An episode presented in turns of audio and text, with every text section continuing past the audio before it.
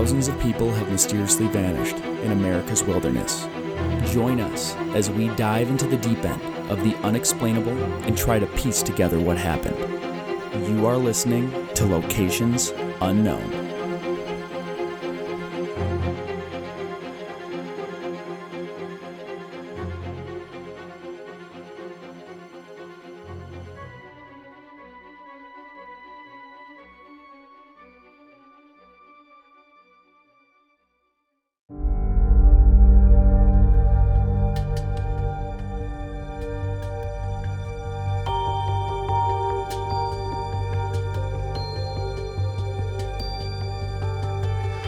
What's up, everybody, and welcome back to another episode of Locations Unknown. I'm your co-host, Joe Irado, and with me, as always, is a guy who, when he eats strawberries, just rips off the green part and the leaves and eats the rest without even cutting the small notch out first, Mike Vanna Bogart. Wow, thank you, Joe.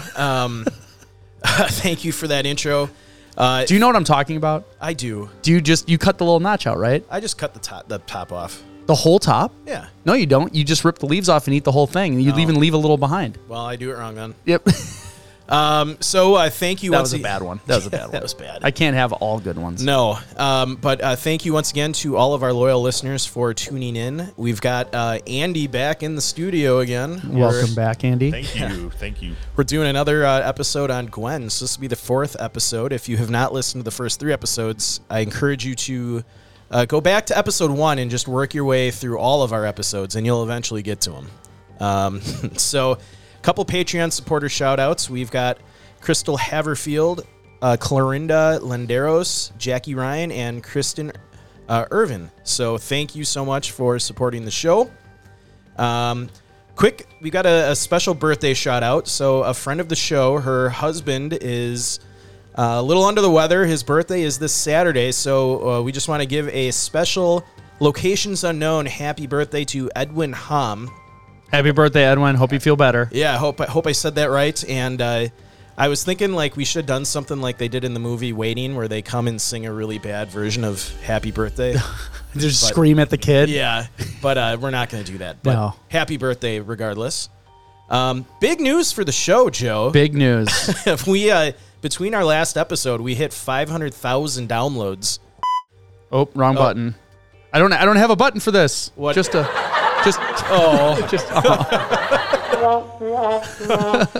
I don't have any clapping button. Yeah, so it's a pretty big milestone for the podcast. So we're gonna do a cheers to it, and I encourage everyone listening at home to grab a drink if you're not already grabbing one. Joe, can you pour us? Yes, some of this Jay Henry and Sons Wisconsin Straight Bourbon Whiskey. Yeah. So, like I said, it's a big accomplishment for us. Joe and I never thought we would ever get to 500,000 downloads. You know who else didn't think that? Cletus. Yes. Eat it, Cletus. We don't even edit our show, and we ain't changing anything. Cheers to that, guys. Salud. Guys. Congratulations. Andy, you're part of this, too, now, because you've been on several episodes. You brought us this case. So salud. Cheers. And so hopefully all of you at home just took a drink. And yes, it's not, it wouldn't have been possible with everybody at home listening. And a quick little jab at Cletus. If you're on our Facebook page, we got a really amazing review from a gentleman that goes by the name Cletus, and it was so funny we had to post it. And if you want to hear our real reaction to that, we're gonna. Ooh, so we shouldn't read it now. No. Okay, we won't even read that one. No, so we're gonna do a Patreon only episode right after this, where we're gonna go through a bunch of reviews we have and give our comments on them and. Good and bad, and kind of counter, some of the stuff they're saying. So, including Cletus. Yeah, so, Andy's going to join us for that. Yes. Can't wait. If you want to hear that, you got to join Patreon. It's only $5 a month, so very cheap. And you'll get a bumper sticker out of it, and you'll get to listen to, I think we're up to 26 or 27 Patreon-only episodes. And this episode will actually come out on Patreon tomorrow, several days early. So you get that, too. That's good. Finally, to wrap this up so we can get right into the episode, we've got some new shirts out on our Facebook store for the ladies that listen to the show. We'll get other shirts out there as soon as we can. It's just a lot of work to get it set up. So Yeah, textiles are not easy, we found. You have to, like, either do drop shipping, which isn't always the greatest, or we have to, like, warehouse shirts, which we're still trying to get a studio, so we're not going to be warehousing merch. And finally, if you... Is that our number there, Joe? The 208? If you want to call and complain, Cletus, I would prefer you call in person. We want to hear your voice. Yes, I want to hear what Cletus the slack-jawed yokel sounds like. The number is 208-391-6913. Oh, and Joe, I wanted to ask you before we get into the episode, you've got this amazing looking, looks like a pool party shirt on. Can you tell us a little about that shirt? I didn't mention the shirt. I'm wearing a shirt with pineapples with sunglasses on. I bought the shirt specifically for a party that I'm no longer going to for whatever reason. And it's just pineapples with sunglasses. So it's pretty awesome. It could be like my new show shirt. I don't know. Yeah. It's a beautiful shirt. I like it. We could all just start wearing shirts like that. Ooh. I like that idea. Yes. Just change shirts every time. I thought I had something else to say, but people will leave reviews that we talk too long. So you mentioned our Patreon and all the other things. So, Joe, tell us a little about what we're about to listen to. So this is the interview with Gwen's stepsister, Dora. And if you listen to the last interview, we got a lot of new information. We were talking about it before the show started. We've kind of upgraded from being reporters who... We're just finding the information and doing the FOIA request, and now we're interviewing the people who were there on the ground live experiencing this. So you're getting a whole nother dimension of this, the people, the feelings, the emotions, the things that they were going through. So it's, Mike and I and Andy up until that point were just kind of making assumptions about what we thought based on the data that Andy got us because he did most of that research work. That's all Andy. That's why he's here. And it was... really unique to listen to the individuals who were there dealing with it, going through the pain, the agony, the loss of their friend, their family member. And they reached out to us because we were kind of spot on in what the path we were going down. They all agree. And they wanted, to come out and reaffirm what we're doing with the case and make sure that this, this doesn't go cold, that we can keep this thing alive and do Gwen some justice, hopefully. I don't know, was that a good overview? That was good. Okay. So we are not going to interrupt during the interview. We'll jump back in at the end and kind of give our thoughts about what we heard. And this is the first time Andy's hearing it. So yeah, and if you are listening only, we'll have usually it releases a little bit later because there's a lot to do with the video. In the last interview, we had stuff pulled up for locations. So what I'll try and do as it's going live, I might be searching stuff up that you will be able to see. So I highly recommend listening to it, but also going back, checking out the video, because we'll have some source documents and things that we've received that we feel are appropriate to show on the show, and we'll just take it from there. How about you introduce yourself to the audience and tell us your relation to Gwen? My name is Dora, and I am Gwen's sister. Although we are not sisters by blood, it was through marriage. We grew up as sisters. We talked to her friend yesterday, and I know you're still close with her and talking about this case.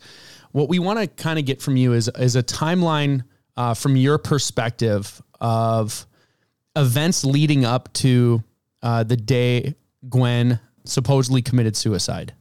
So I was re-entered in Gwen's life approximately 7 weeks before she passed.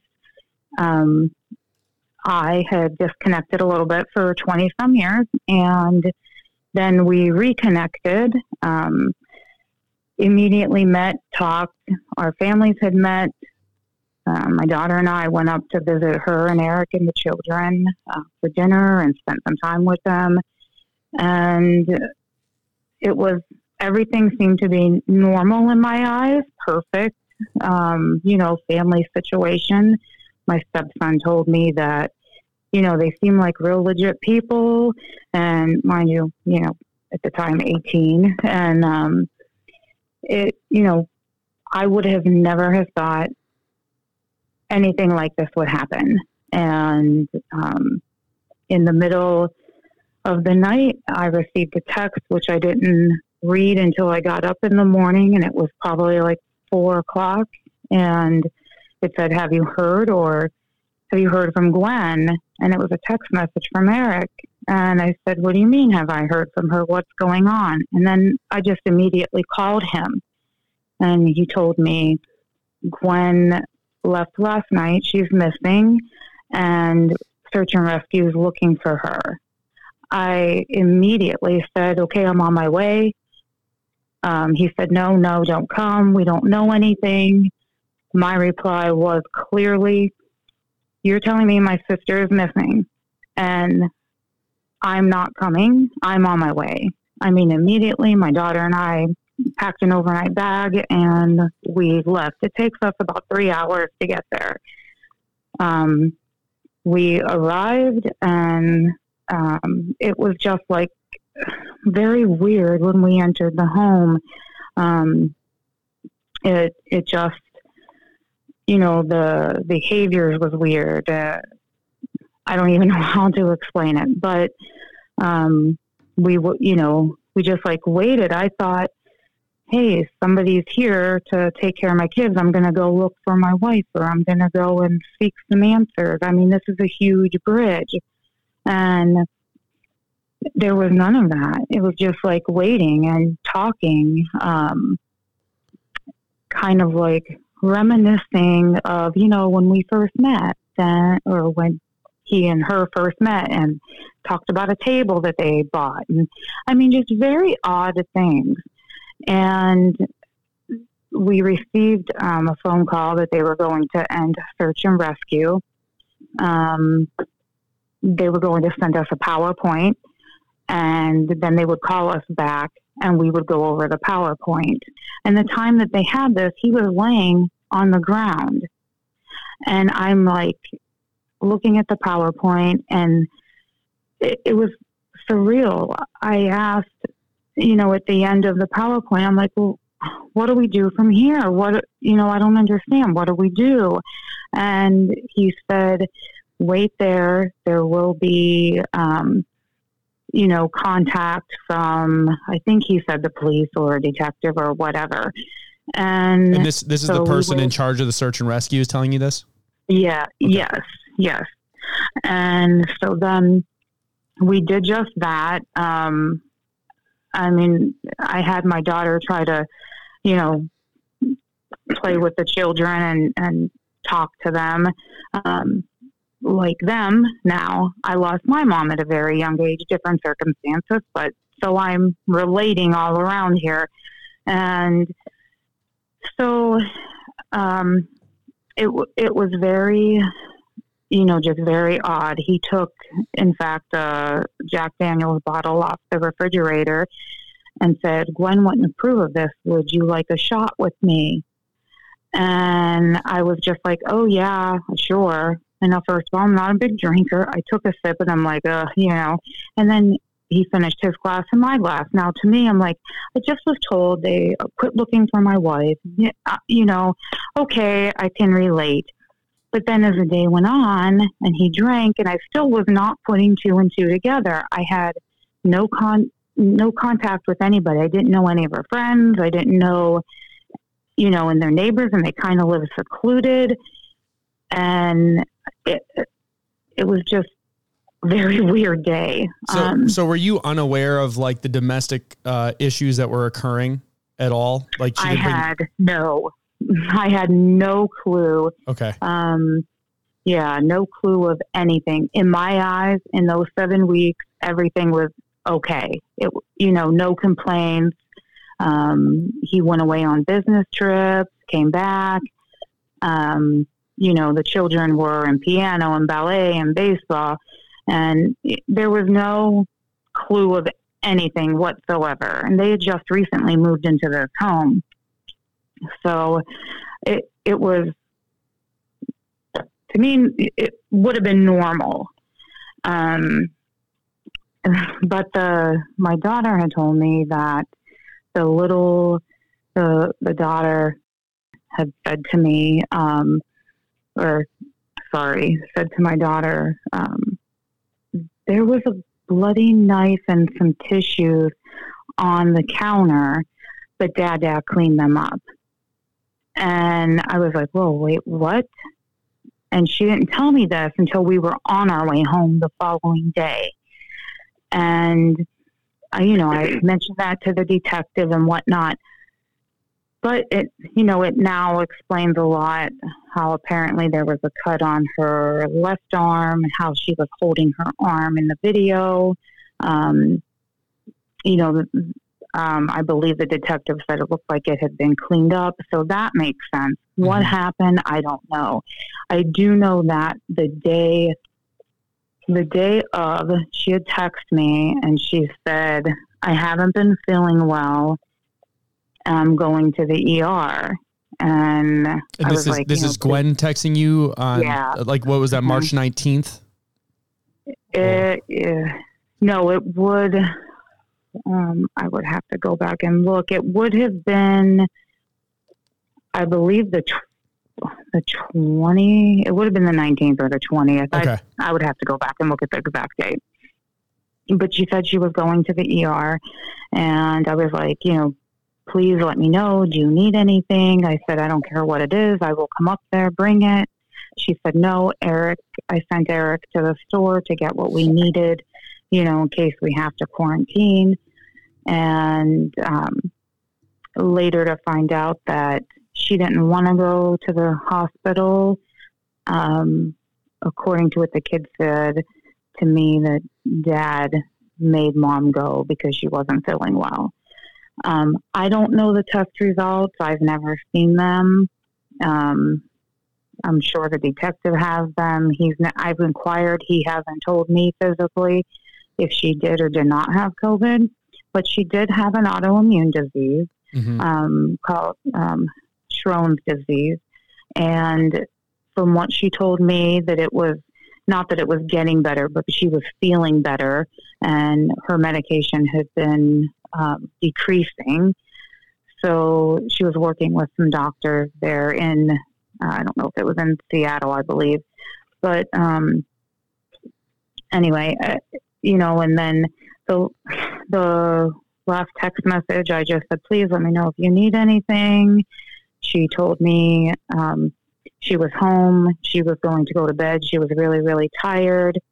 And unfortunately, my last words were to her that I like the idea, of you taking a nap and resting, and, text me when, when you're feeling better.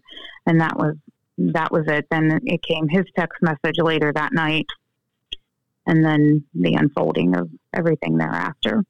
So you'd mentioned when you arrived at the home after you said you were coming there that you felt like Eric wasn't acting completely normal. Was there a point in time from the point when you got there to as all this was unfolding where you maybe started thinking that there's something else going on? Well, it was really interesting throughout the whole day. I just was watching the behavior. I would have, if my husband were missing, I would have been crazy out there. You're here with the kids. I'm going. But there was none of that behavior, just kind of lackadaisical about everything. He, at one point, we were all sitting at the table, and my daughter said, Mom, the police are here. And this was later in the evening. And I said, take the kids to the room. And Eric went outside, and he was holding their dog, and I followed him, and I grabbed the dog out of his arms and put it in the house. And the clergyman said, is this Gwendolyn Hasselquist house? And he said, yes, sir. And now, mind you, while he was saying this, he had his hands in a praying motion, and he was kind of shaking. And the whole time he's like, yes, sir, thank you, sir, yes, sir. And I am just looking at him, expecting to pick him up, that he was going to fall.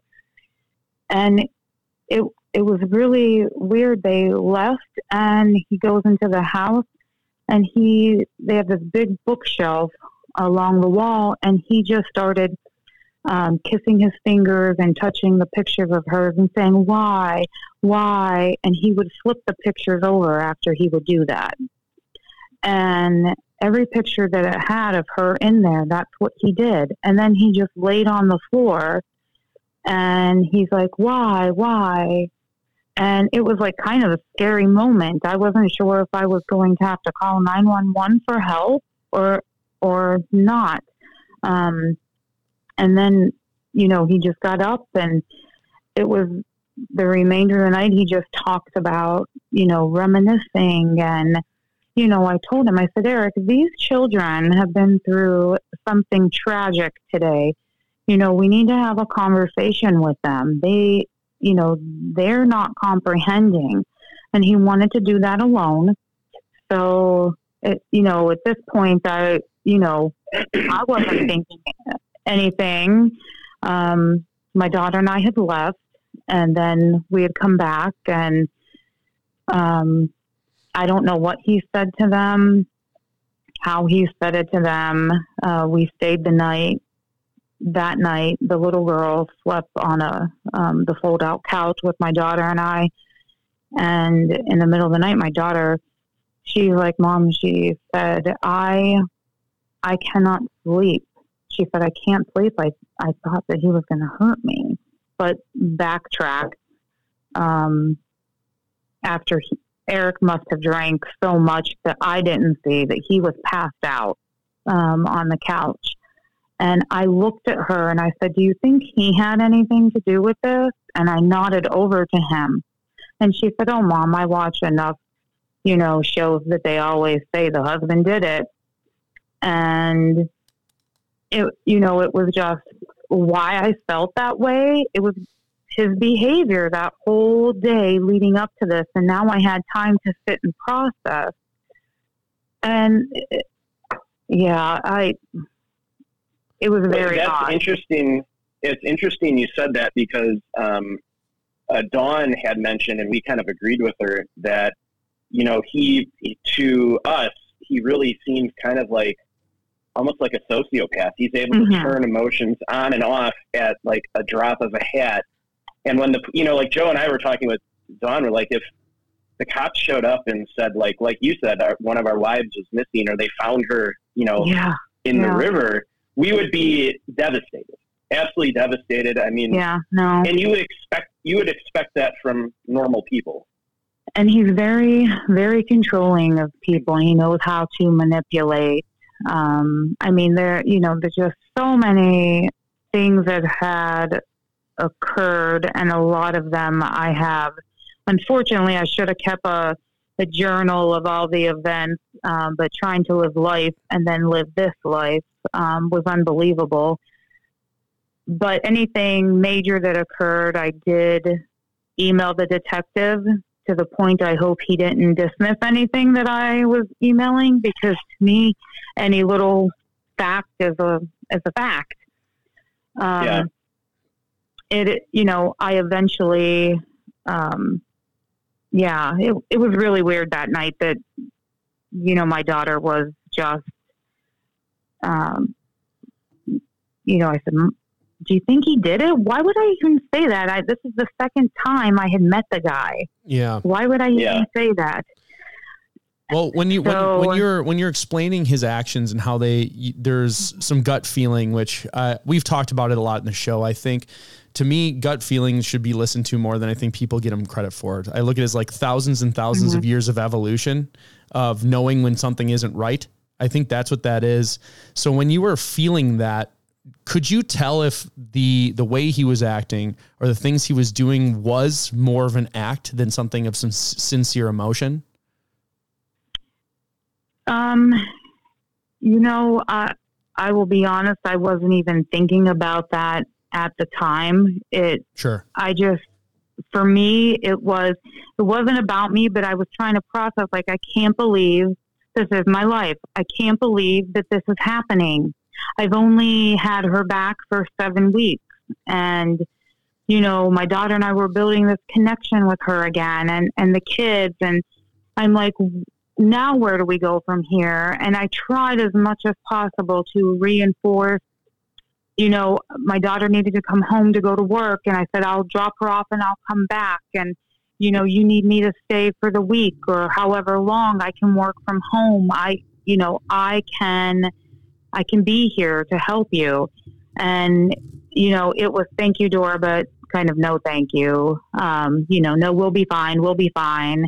And then it was out of the blue. Now, mind you, I remember Dawn. I met her one time because I was already moved out of the house. And one time I went back to visit, she was there. And that's when I met her. And then life went on. Sure. She, I believe she has a better recollection of, you know, the occurrences, but, you know, it was when she got a hold of me, I was just like, oh my God, somebody else. And then I had another one of Gwen's friends message me and said, can I ask you a question? And, you know, I was like, absolutely. And she said, do you think he did it? I immediately called this friend and started talking. So through that, I now have three friends of hers, three different states, whom I never met, or I didn't know of two of them, all saying the same thing to me. And none of the three of them, the three of them did not know each other either. So it was very weird. Okay, so they weren't like kind of already in a group and kind of egging each other on in any direction. Everyone came to that conclusion independently and then, you know, started kind of poking at it with the other people like, hey, am I crazy here? Or do you guys think this too? And that's when it was kind of clicking for everybody. Exactly. Dawn was the first one to contact me. Then there was a friend of Gwen's, a former coworker in Cleveland, that messaged me, and I was in contact with her. And then ironically, I had asked Eric, I said, there was a friend in Gig Harbor that Gwen had mentioned to me. Can I have her number? And he sent it to me. And I called her, and she knows a lot of things and helped Gwen in a lot of ways. I think more than what she shared with me, to be honest. Mm-hmm. And she's not a talker, and I wish that, I mean, maybe she would be, I don't know. But, you know, it's just like these three people, one in Washington, one in Virginia, one in Ohio, none of them know each other, and they're all saying the same thing. It's just bizarre. And then I had a friend of mine get in contact with Gwen's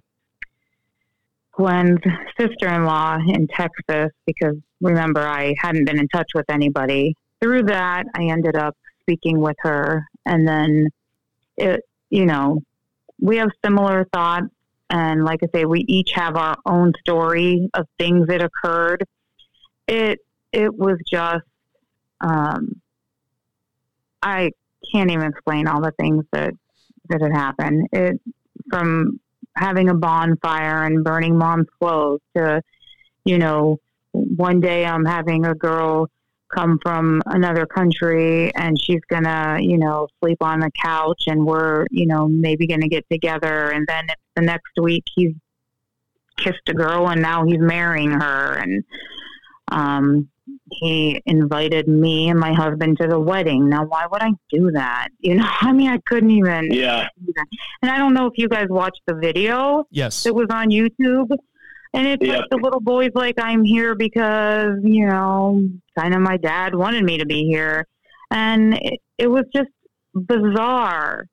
Just the whole thing is bizarre. Now, I met Miriam, and really I had to park at the end of the road, talk to myself like, Dora, you have to be nice. This is what it is. The children are here.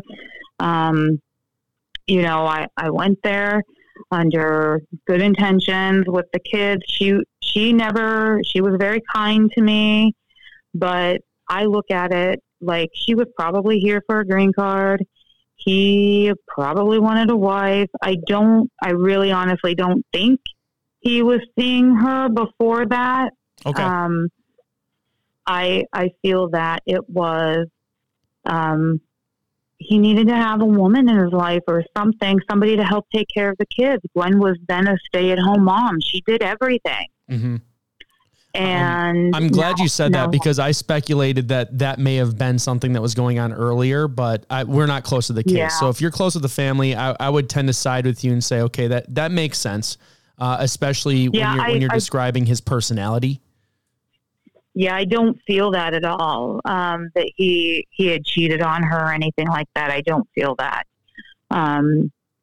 I think that he had met her through however he met her, an app or dating site. I was just shocked that he would involve the children so quickly. She told me, Miriam told me that, you know, they had kissed, they had come,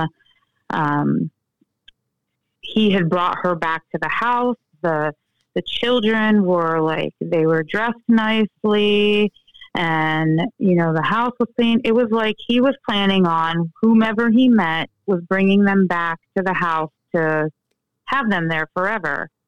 And then they went to wherever Miriam was staying with family or friends, and, you know, they had dinner. I mean, and it was like, I don't understand. You know, I couldn't comprehend in how many days you knew this woman and then you were marrying her. Mm-hmm. There was no courtship. So in my eyes, it was, I need a wife. And for her, my opinion was, I need a green card or something to stay in this country. I don't know what happened upon, you know, her father passing, and they went back to Kenya. And then when she was coming back, she got deported. I don't know any of that story. I do know as of a month ago, when I inquired with, she told me that Miriam wasn't back. Okay. So I'm assuming she's still in Kenya. I do know that he is in Gig Harbor. What he's doing, I don't know, but yeah, you know, there are just stories upon stories, and I don't even know well, and where to begin. Are you sure? I'm not saying are you sure, like questioning you, but with they went back to Kenya because her father did pass away, because that is information that we didn't really have. We're like, hey, was he going out of country? Because that would be suspicious, but like she really had her father pass away. So that is what he had posted something on Facebook at the time that, you know, his father-in-law, he didn't have a chance to meet him in person, but he had passed away and they were going back to Kenya. His parents, the children went with the grandparents while they were going back to Kenya for the funeral. And then Eric came back, and the next day the children flew back home and Eric picked them up at the airport. It was just bizarre. And that's when he started making all the allegations about, you know, the USA and, you know, she was deported, and why, I don't know. I just know that they were coming back to the country and he was allowed in and she was not. Sure. He had cut me out of their life. Let's see, probably, March, April, May, June or July, he stopped communicating with me. He cut me out of their lives, period. And the only way I knew anything about them was through, you know, another party that was in touch with them. And it was just very manipulative. And I think part of it was he was nervous, because anytime any of them needed me, I dropped everything and I drove the 3 hours up there to be there. And he knew that I could do that. And I think that kind of maybe scared him that they weren't alone now. Gwen had found me. I was close enough. I had the ability to just drop and go. Okay. There was even a time that his new wife called me, and she said, Dora, she said, can you come up here? She said, Eric's in the hospital. Apparently I don't know what happened, but he had gotten really drunk. He was on somebody's property. I don't know all the details. Something with the property owner had told him to get off, and he showed the property owner a gun.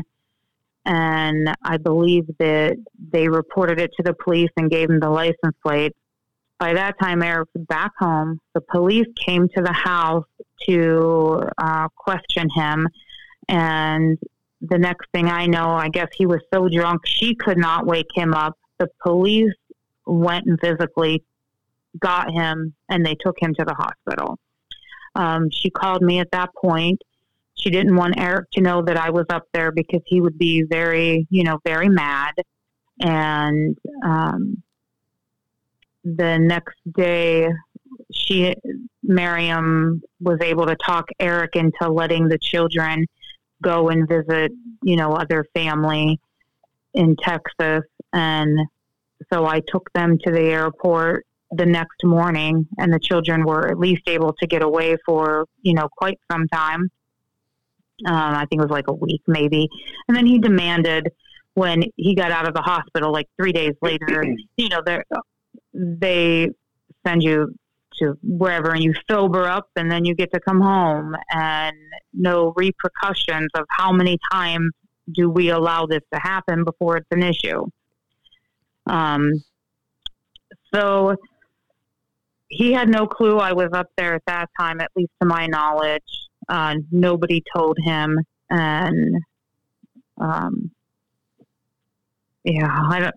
don't even know. There's just so many things that occurred, and it's kind of scattered. The story. And to your point before too, you also have your own life, your own children, and you're trying to juggle this, which is more than anybody normally should be ever able to handle. So I can imagine what a whirlwind it was. That's why I felt that it was necessary for all the documentation. When, after I spoke to Dawn, she's like, Dora, you need to contact somebody. Something's not right. It's not right. And I did. I called Washington State, and they're like, you need to speak to Trooper Knox. He was the one that was originally on the scene. And I did talk to him. And at the end of our conversation, he said, you need to contact the detective. I'm like, detective? I'm like, what? And then he gave me the information, and I did that. We kind of played email or phone tag for a day or two. And then the detective and I talked, and I told him my story. And he said, Dora, at the end of everything we've talked about, you never said if you felt he did it. And I said, you're right, but why would I sit across from the table today, everything from my daughter, and ask her, do you think he did it, if I didn't feel that way? Yeah. Mm-hmm. So the detective Christian asked you that after all of your conversations? Yes. Well, our very initial conversation we had, that was his question to me. Okay. And I said, well, why would I ask my daughter, do you think he did it? Now, just keep in mind, my daughter is working on her master's in mental health. So God forbid she's going to really use on her mother. Yeah. But there are just so many instances I was able to take. One time for a weekend, I went up and got her and then brought her back. And then I was able to keep her one time for a week.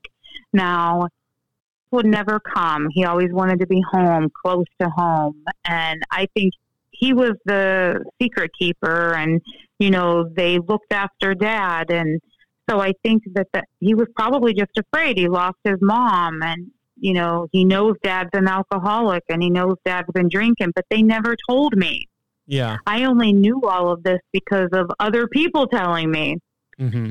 And when I brought Maeve home one time, we came back from the store, and we were sitting in the car, and I was talking to her, and she just kind of like, I don't know what happened. And she's like, and my dog, she's like, my Noodle dog, I loved him so much. And I said, well, what happened to Noodle?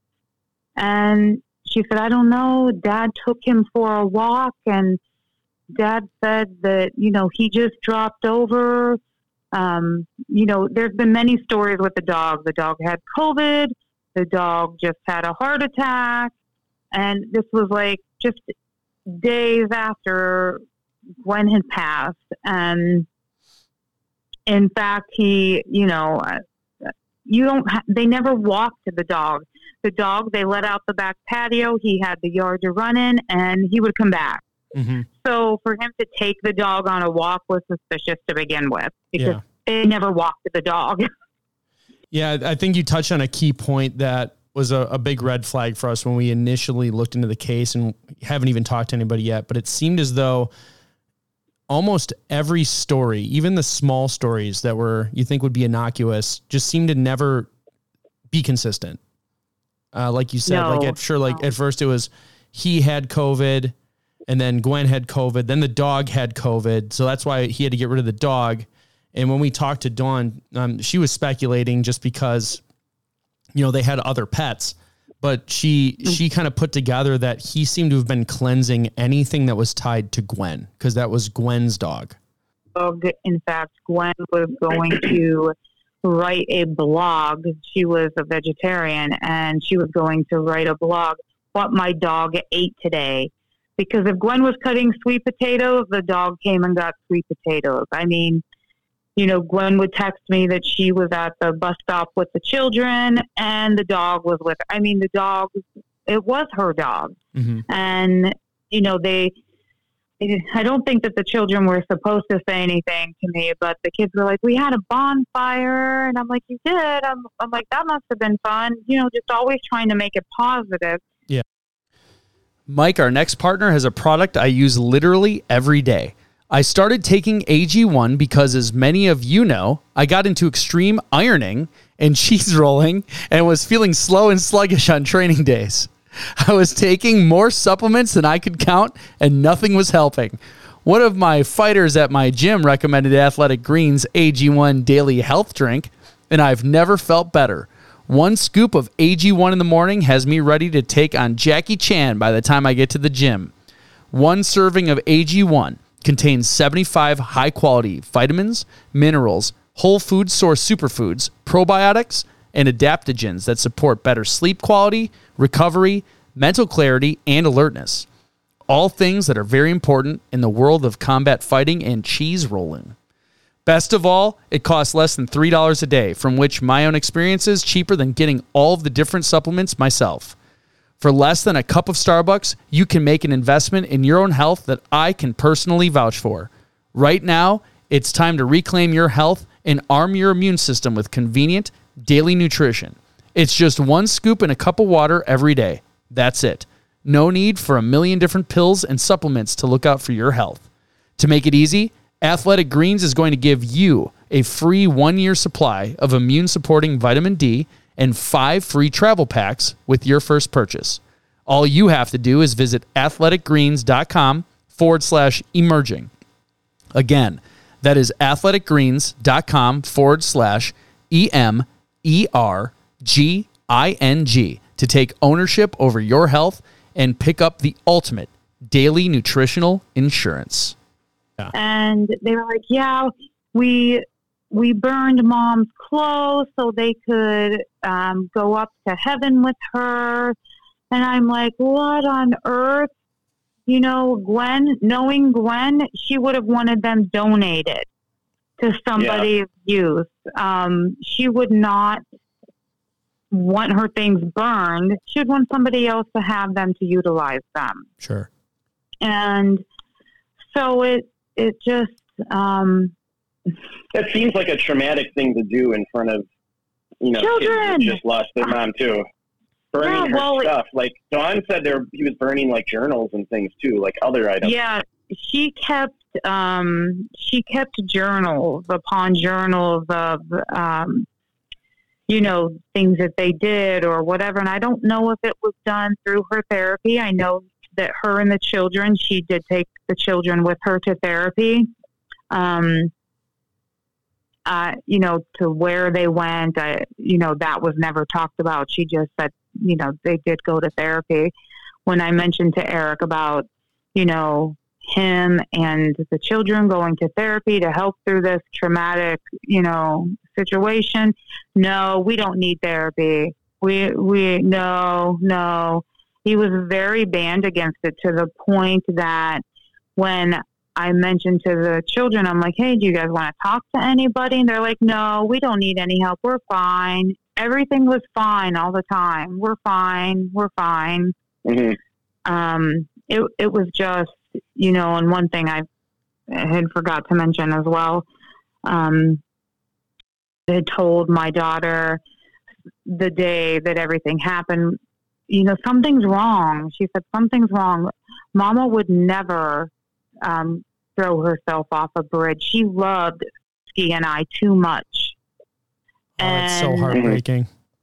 Yeah, I just, you know, my daughter's like, Mom, I wish I had more time. But, you know, when it got quiet, and the house was not that large and it was on one floor, she said, when it got quiet, I didn't want anything to be overheard of what she was sharing with me.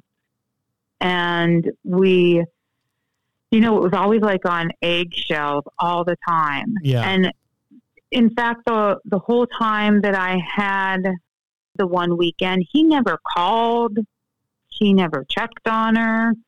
You know, I would tell her, you better call your dad. And, you know, just, I mean, being a parent, my child better call me, check in. But it was like nothing, no big deal. Was your daughter going through her master's at the time, or going into the mental health types work? So she is in her master's currently. Okay. She's in the middle of it. She was in that field. So all the skills she probably knows now, she didn't have then, although she's, you know, very smart. And I mean, in fact, when she was younger, the children would say, she would come home, Mom, the kids on the playground told me that I'm like Dr. Phil and Oprah. And I mean, she was like 8, 9 years old then. So she was destined to do this, but she needed to figure it out on her own. Sure. Well, and I asked because it sounds like she was intuitive to that. And if she's going into that field, she knows a bit about it. And if she's, you know, with you also sensing it, I look at that as you have a gut feeling. She's working to be a professional at this and also senses something is different. Like she feels like she can't even discuss openly with the kids because it could potentially be a hazardous environment to do that in. Yeah. And at that time, her job, she worked for a nonprofit that, with children, that she would assist their therapist, and it would be more in the field where the therapist was more in the office. So she, you know, had a well-rounded sense of everything, you know, that was going on. But I think it, you know, she doesn't really talk about it. And she's like, Mom, he's crazy. He's doing nothing but, you know, stress to you. Just cut it off. Go on your day. And I said, but I'm still attached. You know, I said, she didn't know Gwen, but for those short times. And they started a texting rapport, like, let's ask each other questions. And, you know, like, what's your favorite color? What did you do? And so they were catching up of 20 some years of time together. And the last one had seen my daughter, she was like 18, 20 months, you know? So, and here she is, a grown adult. Yeah. But, you know, so they started that connection, and to the point she can't even listen to the podcast. I told her about it. I was like, hey, it was maybe a month later. She said, you know, on Reddit, I made a comment. And so I went back and I Googled it and read it. And I was just like heartbroken that she couldn't even bring herself to listen to that. And that she remembered that phone call. And because at that point she was still at home, and, you know, she's like, Mom, what happened? I'm coming with you. I'm calling off work. And so, it, you know, it was, yeah, it, No, that is tough. That is tough. And I wanted to get your reaction because we kind of went past the whole actual when you were notified that they thought that she had jumped off the bridge and committed suicide. What was your initial thoughts when you heard that story? So Eric's the one that said that they were looking for her in the Tacoma Narrows. And through, when I called him, when he told me not to come up there, and we have to drive over that bridge to get to their house. And the whole time my daughter was driving and I'm looking and looking, and I'm just like, I don't see helicopters. Where are they? Now, again, it is the Northwest and there are plenty of cloudy days at, 7:30, 8 o'clock in the morning. And I'm just like, well, I don't understand. I couldn't process it. And then at that point, it was nobody said she physically jumped off a bridge. It was when I talked to Trooper Knox that he told me the situation that, was in the police report, that there was the van that was wrecked. And I'm sorry, I'm just so like my mind is going 1,000 different places. And he had told me when I talked to Trooper Knox, he had said, that was a weird night. And I said, you don't have to tell me that. I understand. It was a weird night. Mm-hmm. What happened? And he told me that he had arrived on the scene. There was the van that was wrecked. He said it was very odd. It didn't seem consistent within. There's guardrail on that bridge. I believe if you watch the video footage I had taken from their house to that bridge, he said it wasn't consistent with like an accident on the guardrail. He said there were wood pieces stuck in the side of the car. And he said there was a man that had his own mental challenges that said he had seen Gwen, he had talked to her, and, he looked back and there was a shadow going over the bridge. It was just like, what? I just don't understand that. But this guy said that there was somebody in the van. And okay, I know he may have been, maybe he was homeless. Maybe he does have his own mental issues. Maybe he was drinking, but when the consistent thing he says is that somebody was in the vehicle. Aren't you going to look at that? Eric was a marathon runner. Mm-hmm. I mean, the detective even asked me, how fast can Eric run? And I said, I don't know, but he did tell my daughter, and the detective never called my daughter. And I said, she was there the day with me. She would remember more. She was in tuned more. She spoke to the children. I'm only hearing this through her of the things that that had told her. They weren't said to me. I would think that he would want to call her. She's an adult at that point. She's over, 20, 18, 21. She's over that age. Mm-hmm. And it was just weird that he never called and spoke with her. And so anyway, it just was like, why? The detective asked how fast he could run. And it was bizarre after that.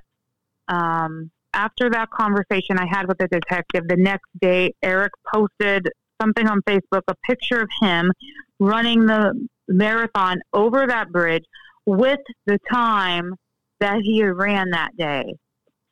And I did send that to the detective, that picture and that post of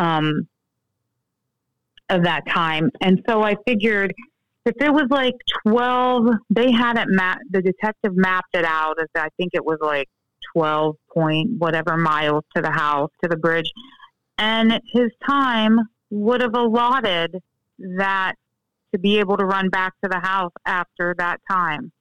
Yeah. And one of the things that always irked me too was in the report, the detective said when they had called him to inform them that they had found the van, so they didn't know where Gwen was at the time.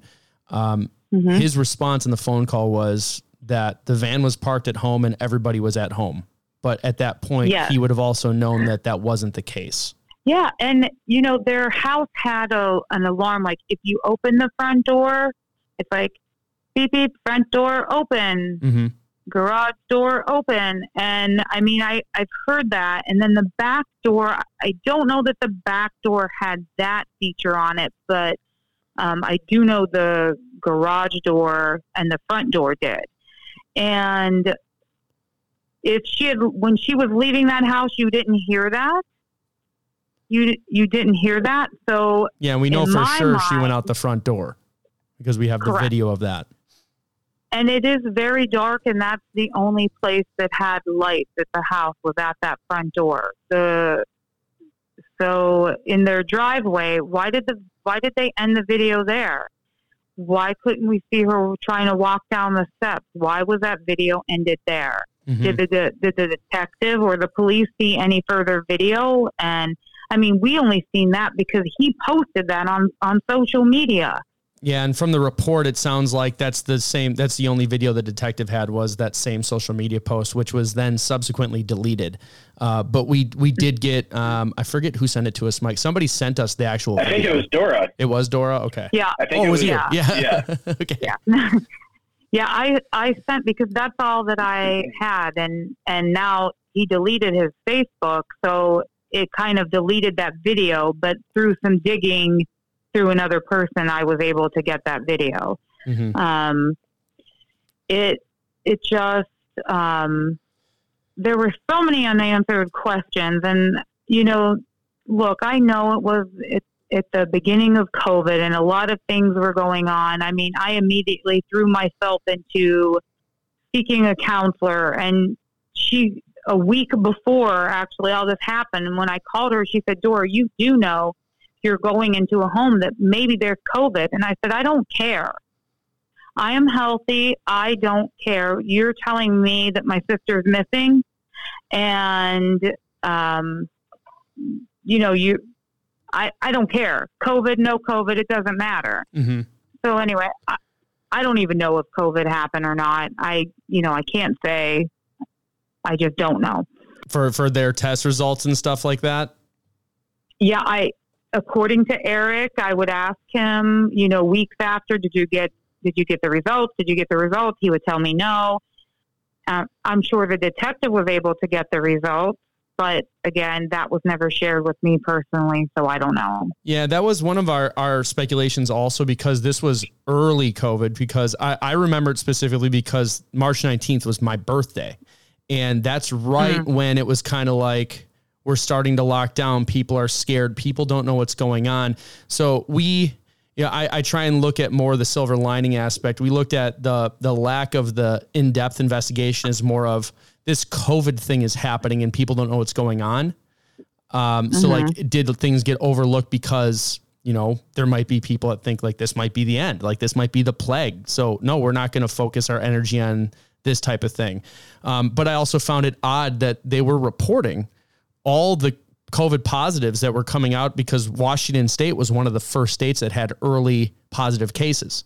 And there was no mention in the news at this. Now that doesn't mean it didn't happen, but I just remember at that point, like every day getting an update of like one by one, the people who got COVID and where they were. And all of a sudden we're seeing on social media, I've got COVID, she's got COVID, the dog's got COVID. And when you look at the news reports, there was like, I don't know if you remember, Mike, like a 60-year-old man and like two other people were reported as actually having it there. And, you know, if they're, you know, he's saying, well, she was hospitalized, but they're going to send her home COVID positive. And I'm like, I don't know if they were doing that. They were like locking people down at that point so it wouldn't spread. And so like the stories didn't match up ever. And then your daughter might actually be a good reference for this. But the other thing that rubbed us the wrong way was when someone commits suicide. And again, I am not an expert, but I have I have family that are therapists and I've talked about this with them. And the actions that someone who's actually going to commit that, unless it's like the heat of the moment, are typically to disconnect, you know, give away personal belongings, things like that. And it sounded like things were starting to really go good with her. You know, she reconnected with you. When we talked to Dawn, Dawn was saying, you know, she felt like she was doing really good. She like was in a good spot. And then the thing that always, always got to me was the children and how she would never do anything that would put the children at harm. And what Dawn had mentioned was with the domestic abuse type things, or there was one incident where Eric was out in front with a gun, waving it around, saying he was going to kill himself. And she had to call the, Gwen had to call the police, and the children were there watching it. And she, I think, Mike, correct me if I'm wrong, cause we just did this the other day, but Dawn said something like she would not leave those children in that home by themselves. She called her friend in Gig Harbor and said, can you come get the kid? And according to the friend that I spoke to, and I don't know if you guys reached out to her or not. So I don't want to throw her under the bus or anything. Yeah. I'd say if you want to like message us after this and tell us her name, just don't say it on the air now in case they don't want to be identified. Exactly. She told me Gwen had got a hold of her and said, can you come and get the children and keep them as long as you need to. And I believe she did. So, this was shortly after, I believe they moved into the house, but this friend also, her and her husband, helped Gwen a lot when Eric did stupid things like hit with his drinking and traveling and whatnot. So yes, I definitely will get you her contact information. Now, you know, when I had met Gwen, initially I had purchased this necklace for her, and it had like a little, it was in a shape of a tear heart, and at the bottom of the heart, or not a heart, it was like a tear drop. And at the bottom of it, it had a diamond. And I said, you know, these are for all the tears that we cried in the past, and now we can let it go and let build a future. We were talking about girls weekend and our families taking a vacation to the coast together. And, you know, we had made like a lot of plans, and we found out we had a lot of similar things now as adults in common and what we were going to do. And now we had some things we probably would have disagreed upon. She's anti-gun, and I'm like, hey, you know, I have, you know, my license to carry, even though I don't, I do have.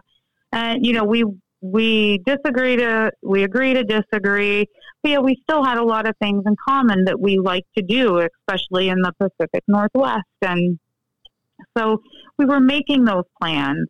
And that's why when they said it was suicide, I'm just like, I don't understand. I don't understand that. We had plans. I'm not finished yet. You know, she wasn't finished yet. She had things she wanted to do. She talked about the blog she wanted to write and how involved she was with the children, with, you know, with ballet and with piano. And I mean, she would send me videos of playing the piano, and he was really good. And I just don't understand it. She was not done living her life.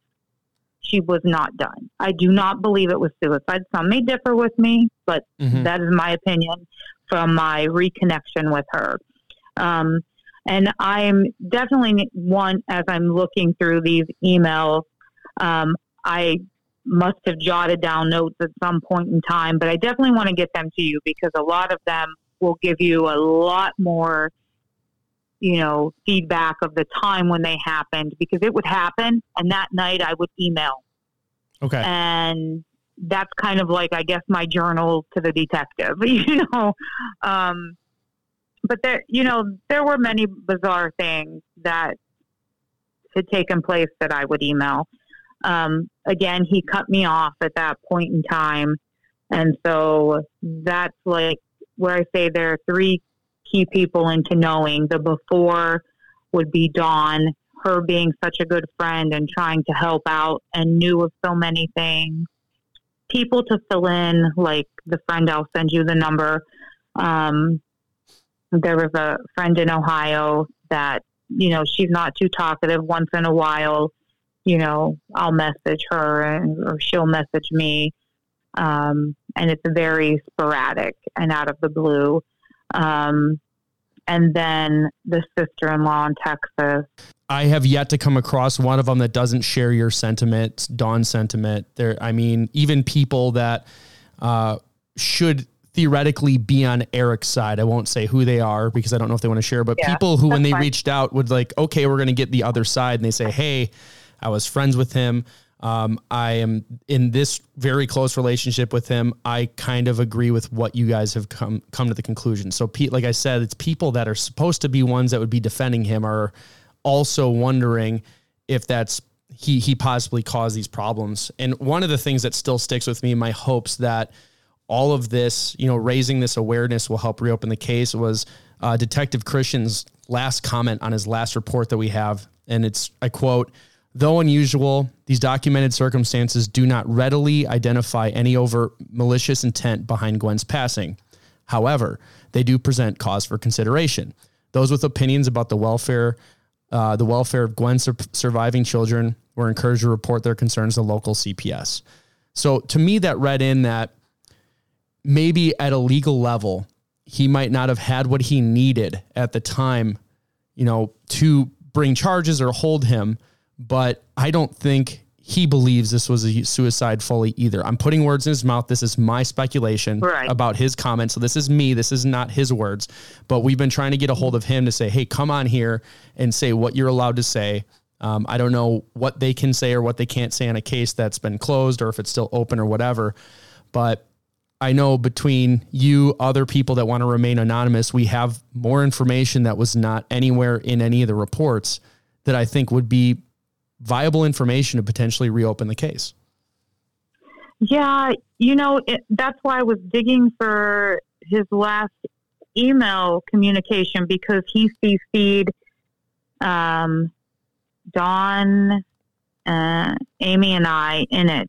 And none of us can find it. And I just find that bizarre that out of three people, we cannot find this email. And basically, it had said, you know, after his conclusion, he did close the case, and there was no concrete evidence, was I believe the terminology he used. And that was the reasoning for closing the case.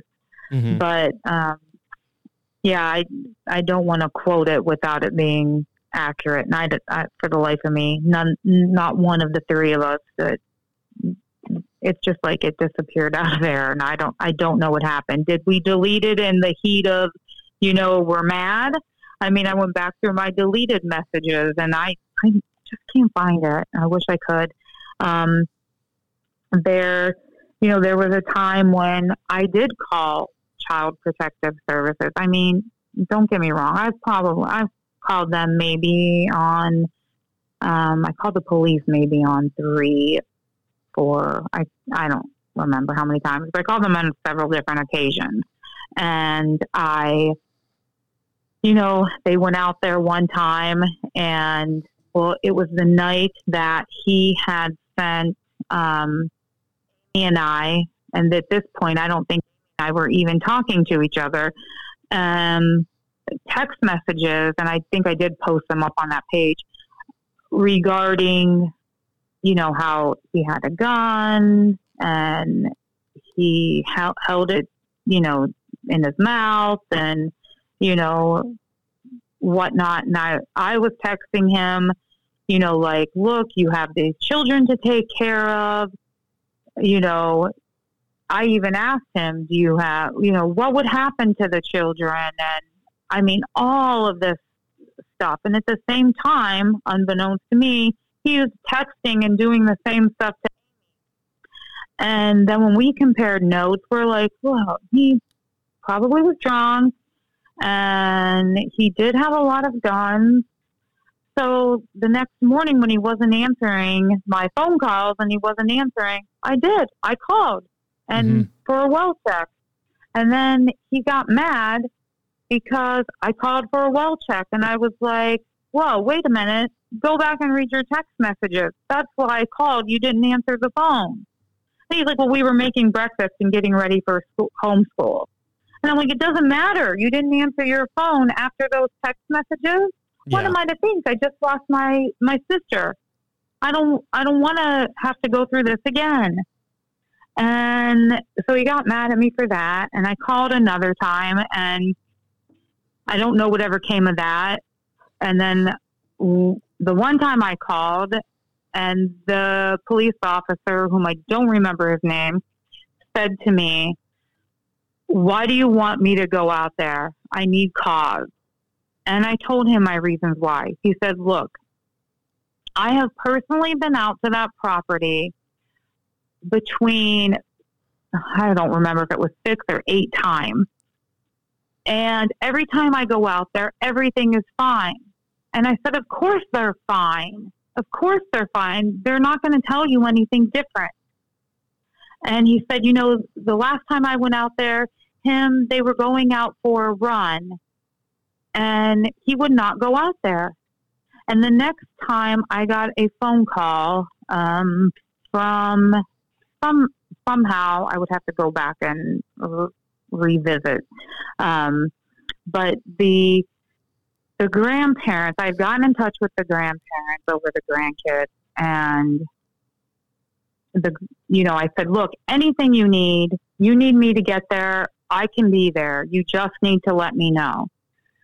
So they called me and they said, look, we had an instance with Eric yesterday. And if we need you to go to be with the grandchildren, can you go? Absolutely. In a heartbeat. I need 3 hours notice and I can be there. And they said, okay, we have some cousin of the grandparents that lives in Seattle. And she, she's retired. And she said, if she needed to, she could, get the kids. But if she couldn't get there, could you? In a heartbeat. So the next morning comes and I'm on my way to work and the grandparents called me and she said, we can't get a hold of the relative in Seattle. Could you please go? The police department, they have the children, and I guess Eric was going to kill himself, and the little boy called the grandparents and said, dad's really sick. He's throwing up. He won't go to the hospital. And the grandmother, they called the grandparents, and the grandmother told, I think it's time that you need to call 911. Eric overheard that. And he said, you're not calling 911. He put himself in the bedroom. He locked the door and was outside just saying, Dad, we love you. Don't do this. We need you. And, oh my God, the grandmother stayed on the phone with, with the grandfather, called the police from Wisconsin. He's calling the police. And they came. Apparently Eric had passed out, and they told the children to run to the top of the hill, that they're there. And the children did that. And they took them to the police station. So in the meantime, now I don't even believe they went into the house. I don't believe that they did. They took the children, went back to the police station. The grandmother called me. I now flipped the U-turn and headed to Seattle, called my husband to let him know.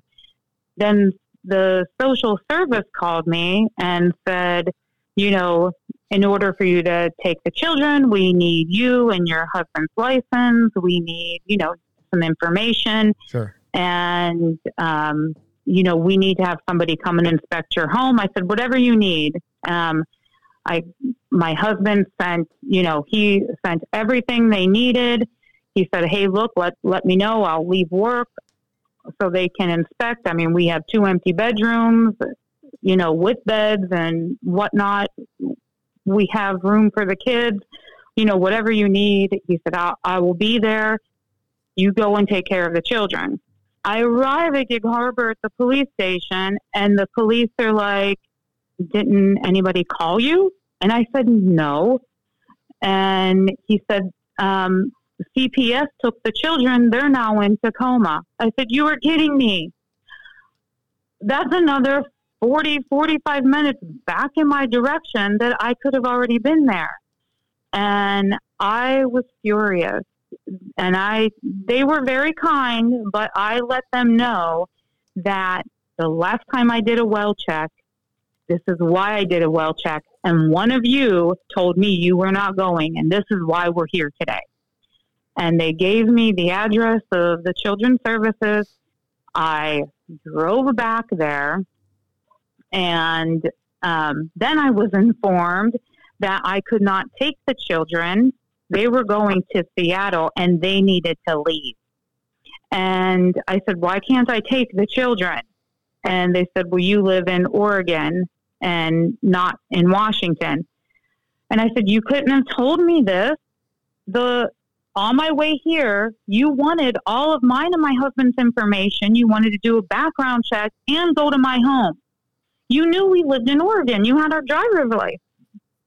And they said, I'm sorry, the relative, the distant cousin, and the children met this cousin one time a few years ago for Thanksgiving.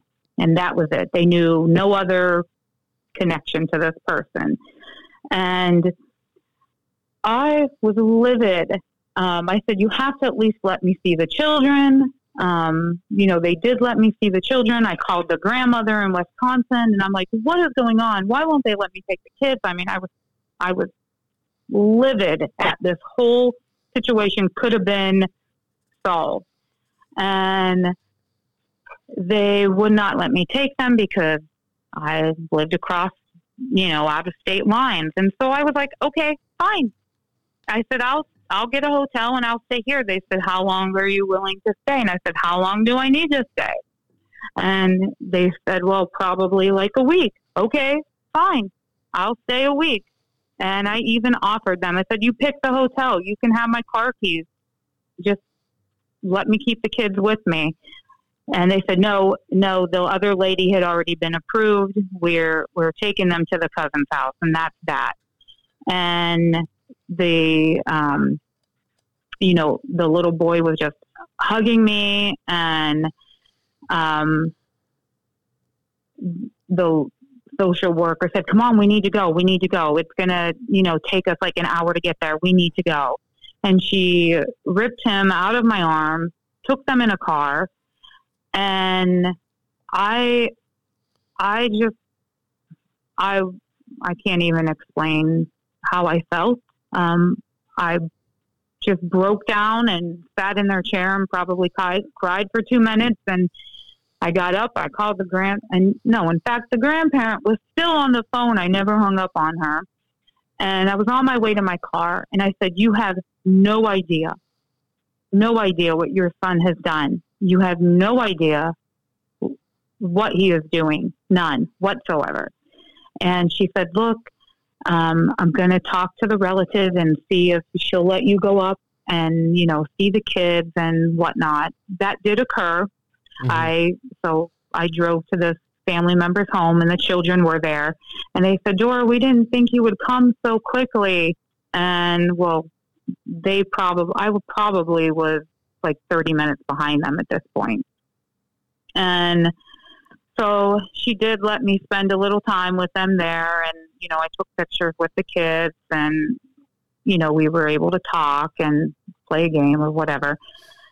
And then, the lady's like, well, we have to go to the store, and we have to get them, some clothes and some food. And I said, well, I can go and get that. And she was like, well, no, we can go and get it. So in other words, like, your visit's over is what I felt like.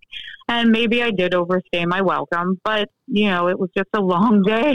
Yeah. And I feel like you were probably the only person that had real genuine concern for the kids, which is it's infuriating for me sitting here hearing it. Like I said, me and Mike have kids, and I can't imagine what's going through their heads. What are they, 12 and 8 or 9?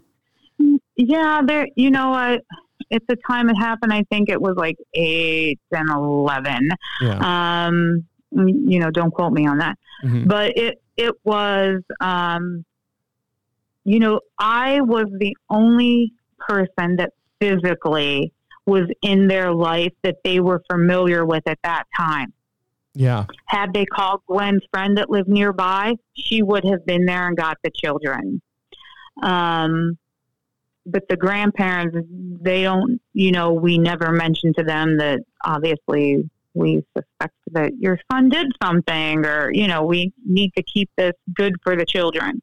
Yeah. And it was, you know, I called the family in Texas the whole time and they're like, keep me posted. And, you know, again, they were livid as well. Here I am there. The children are familiar with me. I'm willing to drop everything, stay in a hotel with these children until their grandparents came. I was willing to do anything. And so were, you know, the family in Texas, they also were willing to do anything to help these children. But, you know, I get they have a job and I get the system is broken, and it truly is broken, because if that was the case, they would have let me stay there with the children. If not, you know, get in touch with Oregon. I mean, I live right across the border. You know, what do you need? I could have stayed wherever you wanted me to. I feel like they could have solved that. And of all the competent choices, they picked the least. Mm-hmm. Yeah. And I'm not saying the lady wasn't nice, but her home was not a place for kids. It, you know, she is an older retired lady. I mean, very well with it. And she was kind. But her home was definitely, clean, and everything had a place, and, you know, yeah, not sure. A place that I would have wanted children to be bouncing off the walls and playing and having a good time. Not that it wasn't safe, but like she didn't have kids. Sure. She wasn't prepared for kids. She wasn't expecting kids. The kids didn't even know her that well.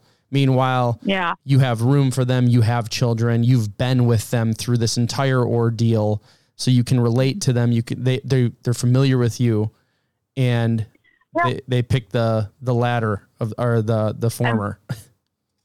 Yeah. I mean, it was like, I was dismissed. You're done. You know, I felt, and this is how I feel with Eric and more so his family. Mm-hmm. We have this chess game and you're the little pawn. When we need you, we'll use you. You know, when we don't need you, you're out. They, in fact, when they had custody of the children that time, this was the first time, they took them back to Wisconsin. They let me have a rapport with the kids. I mean, you know, I would make them cookies and I would ship that to them, and we would text and we would FaceTime, and, you know, always monitored, of course. The grandparents were always in the background somewhere. And, you know, we had a good rapport. The grandparents invited my husband and I to come out there to visit the children. Mm-hmm. We booked, I mean, I immediately got off the phone. We booked tickets, hotel. We made sure it had a pool that the kids could swim in, because we were told the children could stay the night with us at the hotel. And they just asked that they, you know, they could call the children. I'm like, absolutely. You can call them every day. You can FaceTime, whatever. And we had the car rental. We had planned we were going to arrive a couple days early. We had things we were going to do that were adult related. And then we were going to pick the children up. And we had made a whole week's worth of plans. It was like, and I'm a planner, so everything was lined out. And then about 3 weeks before that, the grandmother told me that they told Eric that we were coming, and he was livid and he did not want us to come. The children now were not allowed to stay the night with us, and we were only allowed to have them between, you know, a certain time. And, you know, they go to church on Sundays and now this and that. And so the whole game plan changed, and I was furious. I agreed. I made my efforts. The kids knew I was coming. I had my tickets and everything. And then I told the grandmother, well, it's probably since we can't see the children very much and do all the things we wanted to do with them, we are going to cancel our plans. And so unfortunately, I had to tell the children that we were now not coming. And I told them, that I told them the truth that, Dad was upset that we didn't, that we were coming and he didn't want that. And I don't want there to be issues with Dad, the grandparents and the children. And, but know that we were coming. Know we love you. We will do whatever we need to do. Every time you needed me, I came when you lived in Washington. If you need me, I will come when you're in Wisconsin. You need to let me know. But at this point, I don't want there to be problems. Yeah. And so here I had to let these children down. Like, they didn't have enough disappointment in their life for the last year. You just now created more. Yeah. So, we did not go. That was the first time they were taken away. And then the second time, I didn't know that they were, sorry, my dog.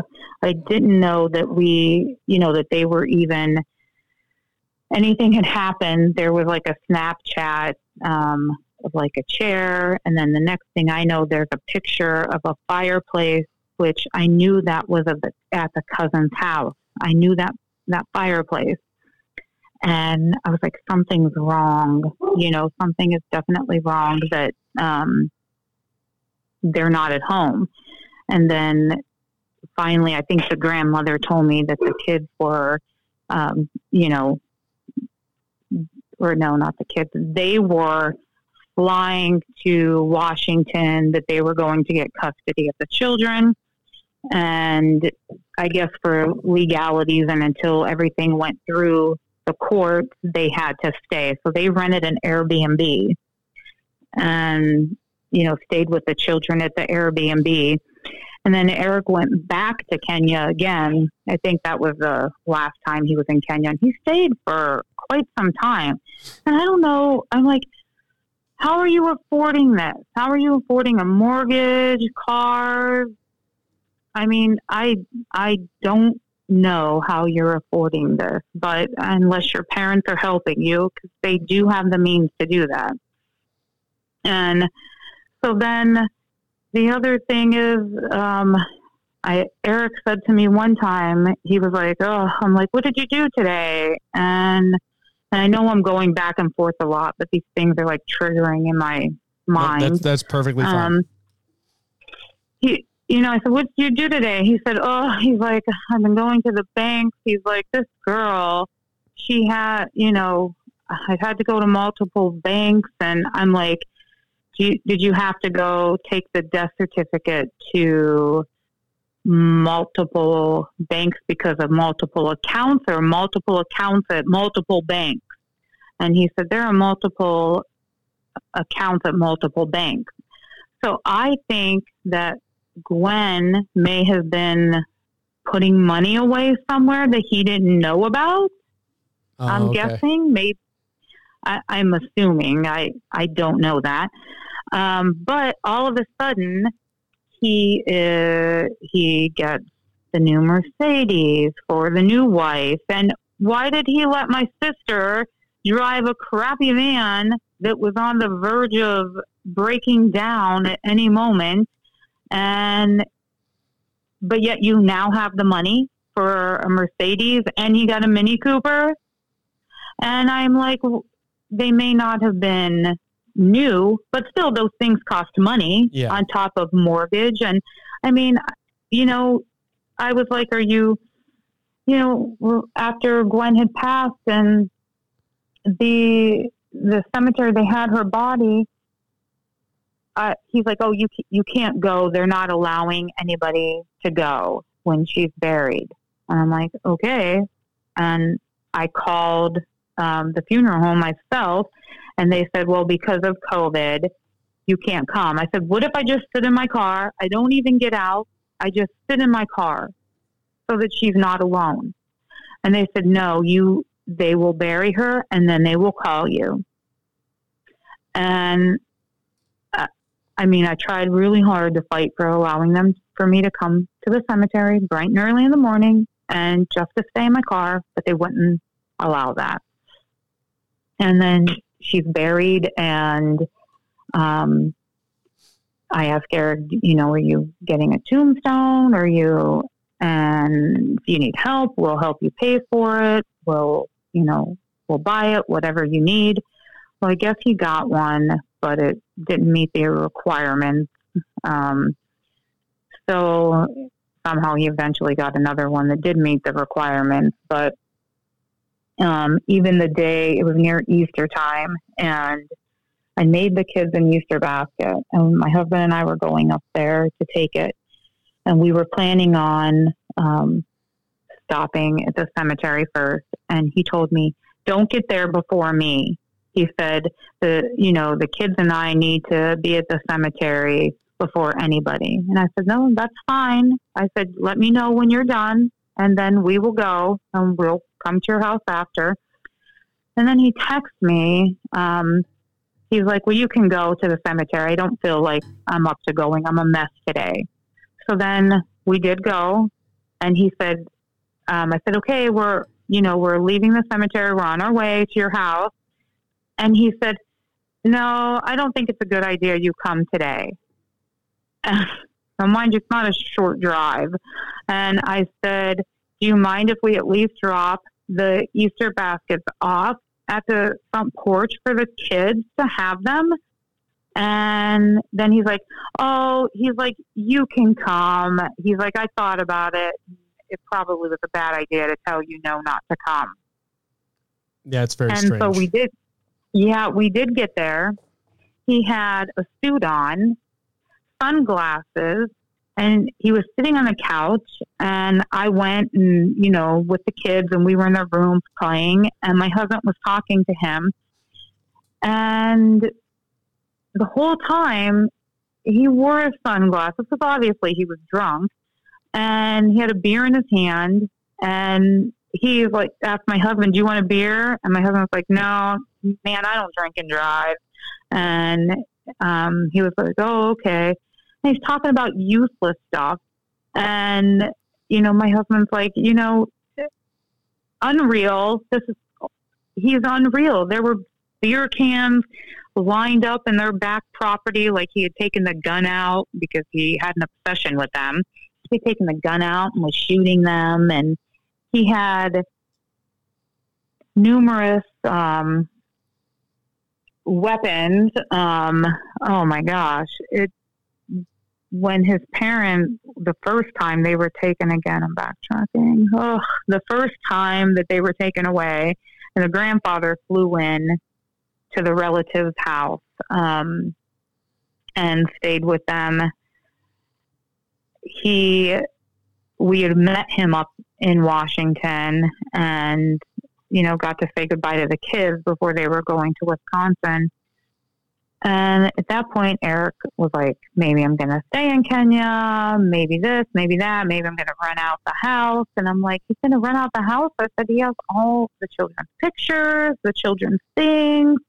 He's like, yeah, they're going to put him in a shed. And I'm like, the shed out back is metal. We live in the Northwest. Everything is going to be ruined. So the grandfather let us take like all the pictures of the children off the wall. He gave us some sentimental family things that were there. I said, hey, look, we'll keep them. We have the room. We can just store them. And he gave me the only thing that I know that he kept of Gwen was her wedding dress. And I don't know if it was in a closet, and I don't know if he intentionally forgot to burn it or not, but the grandfather, he's like, oh, and here are these, he had the new wife's wedding dress and then Gwen's. And Maeve's like, oh, this point, the children are calling their mother by the first name. She's like, that was Gwen's wedding dress. And I'm like, that was your mom? And so I took it. I mean, to this day, I still have it in the closet. I don't know if anybody knows that it's missing or not, yeah, but I have it. But you know, the behavior of the children calling the new mom right away, mom. And you've seen in the wedding video where she like dropped to the floor when called her mom. And it like, that was very dramatic to me. And then now they're calling their mom Gwen. And anytime they would refer to that, I'm like, even though your mom's not here, she's still your mom. So I will refer to her as your mom. Yeah. And it's just bizarre. In a matter of weeks, you're now calling your mom Gwen. And then you're calling this lady you don't even know mom. You don't think that was forced upon somewhere along the line? Yeah, absolutely. I have a son and a daughter that are those ages right now. And they don't think that in depth about things. That's something that's being put into their head. Absolutely. I know that. Yeah, there's so, you know, like I said, there are so many instances that I definitely need to get your, like, some of this paperwork because I am way out of chronological order. And no, that is fine. I'm glad that you're able to get this stuff out. It doesn't have to be in perfect order because it is, you're going off of memory. We definitely would love to see the emails and stuff. And just like with any of our conversations, if there's things you don't want to have publicly included, you can just let us know. I do have one question. We've been going for a while, so I don't want to keep you all day. In all of your interactions with Eric's family and Eric's side of the family, do they have any suspicion of, you know, that their son or their brother or anything is involved in this somehow? Or are they just kind of disassociating from that potential?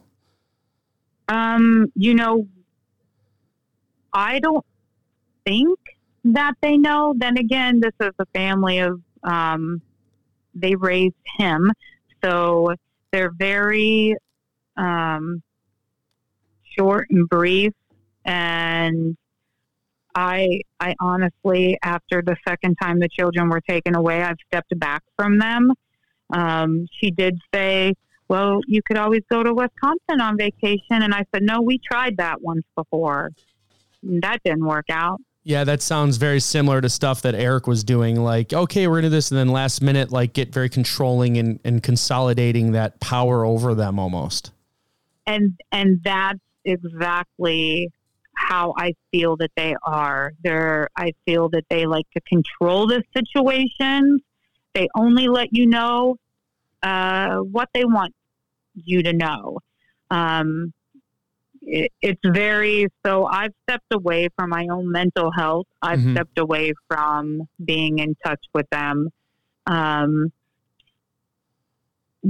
don't know what they feel, what they think, other than the dad firsthand got to see. He told us he was pulling alcohol bottles out of the wheel well of a car, that they were in the bushes. He's like, I have this bottle of wine if you guys want it. We're like, no, thanks.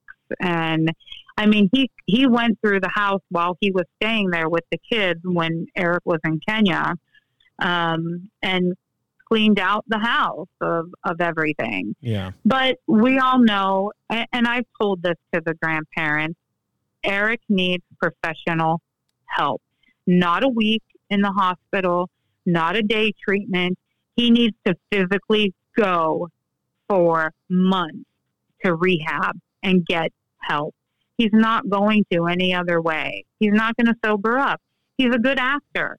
No, I quit drinking. Nope. And the next thing you know, we're in this rinse, wash, and repeat cycle. And he's just an actor. And I think that he tells the parents whatever they want to hear. And the parents are a little naive in that aspect and believe him. But again, they are controlling. You know, They have been nice to me. So I'll keep it at that for them, for these children, but they raised him. And if, you know, they raised him and he acts like this, what are they like? Yeah. Well, I will say, when we first heard about this case from an acquaintance I have that's connected to somebody who's close to Gwen, I didn't expect to get as emotionally invested in it as I have. And what I can say, I'd say on behalf of Mike and I, is I'm very grateful that you were there for those children. I would say, from what it sounds like, you showed them genuine concern and love. And if there's any silver lining to that, they still do have somebody that has their well-being as at the forefront, and that's you, and Dawn and the people who are close to Gwen that truly do care. And I would say are the most normal thing that they have going in their life right now.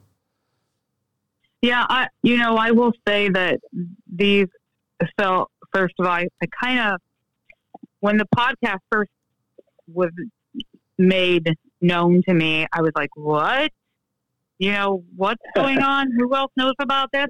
And then I listened to it and I'm like, whoa, there's a lot of gaps in here that have happened and they don't know about. Mm-hmm. And a lot of people that have partaken in this and they don't know about. So I found it kind of interesting that there were only bits and pieces, the gist of things. But then, you know, Gwen didn't have contact with any family for like 2 years before she contacted me. And after that point, and after she passed, her family in Texas were like, they were all invested. And I was invested. And, you know, it's just, none of that matters. They just cut everybody out. Like I said, I'm the only one. And I don't understand. None of us understand why Eric said not for them to have contact with the family in Texas, because the day before they're like, I love you. Everything was good. Everything was great. And then it's like the next day cuts them off. It's just so bizarre. And I think it's because he knows that at any moment, Gwen's family will be there. And I think that kind of scares him. I would agree. That's again, this is speculation, but I feel like there's even for someone who may be a sociopath, like I said, I'm not a clinician. Mm-hmm. I can't diagnose him, but his actions do, like, there's gotta be potentially a level of guilt. And that's kind of what I read. And even with the actions of his family, you know, it's their son, so there's probably blinders up, but I feel like the people who are controlling and quote unquote taking his side on this issue, there's something there. I feel like that they, in the back of their head and their gut, is like, this isn't right. And that's why it's so weird. And it feels weird because it's like the elephant in the room that they don't want to point out. And the only way that they can not feel that is to cut off all the people that are associated with the victim of this potential crime. Yeah. And, you know, I did what any family member that cares about another family member would have done. Yeah. And that's whatever you can. And I feel that's exactly what I did. That's exactly what the family in Texas did. And I mean, they're far away, so it's not as easy for them to hop in a car like it is for me. And I feel, you know, Dawn did everything she could being a friend. She reached out to me and was like, hey, something's wrong. And I'm like, you feel that too? Yeah. It's just, well, and it's not, and you guys are close to her, and we're having people that feel that are acquaintances of the couple that are like, I know him and something should be done because this isn't justice. And it's people who are not close to the family. They're, like I said, just acquaintances. I don't want to say too much to give anything away, because some of them just said, sure, I'm not a part of this, but it's people who you would not expect to want to get involved. And you know, they're not in it because, oh, the podcast is starting to spread, they want fame. They're literally saying, I do not want my information shared. I just want this to get resolved if it was a crime. And, you know, some even said, like, I haven't met Gwen personally. I am an acquaintance of Eric, and there's something wrong with him. And when this happened, we all knew. That's what everyone says. As soon as something happened and they found out, they said their initial instinct in their gut was the same thing you felt, the same thing Dawn felt. I think it's the same thing the detective felt. It's the same thing we felt just hearing the story, and which is why we're like, hey, if we can do anything, let's use our platform to bring light to this in case there is foul play. So yeah, I can't say it enough. I appreciate you. I appreciate everyone that is reaching out. And we're bringing forward more information than we did have. Like you said, it was very spotty in the beginning because we're going off social media posts and third-hand comments of people who were acquaintances. And because of that, we're now getting very good information and new information that I think the detective may not even had based on the reports that could shed more light on this case. Yeah, and I'm grateful for you guys to, and to whoever brought this to, their friend's attention, to bring it to your attention. I'm truly grateful for that. And, I can't say the appreciation of putting this out there. And it has brought so many people that felt the same thing together. And there is a somebody in their neighborhood that had been in touch with me, and she's like, just to let you know, none of us believe it was suicide. And I'm like, these are people in their neighborhood, and they just moved in this neighborhood like October, and this happened, in March. It's just bizarre. Bizarre. Yeah, it's crazy. I appreciate you guys and the time and effort that you're putting in to this, and anything that I can do to help, or I'm sure there will be other things that will pop into my head, because this has been 2.5 years of, nightmare for everyone. Absolutely. Yeah. Just send it. You can always send us whatever you want. And again, you can always, if you want to get something off your chest that you don't want on the record, just say that. And we have a lot of people that I think it makes them feel better if they can just tell somebody, even if it's not publicly. And all we're going to do is keep shining a light on this thing so it doesn't dim out. And in doing so, every time we do this, more comes out. People feel more comfortable with sharing. So even you coming out and sharing your story might build up the courage in others that are staying silent now to come forward. And all this hopefully will lead to an investigation, reopening the case potentially. And at the end of the day, I think deep down, as much as we want justice, I think if good things can happen for the kids, that's at this point, all I really care about is that they just can move past this and live somewhat of a normal life.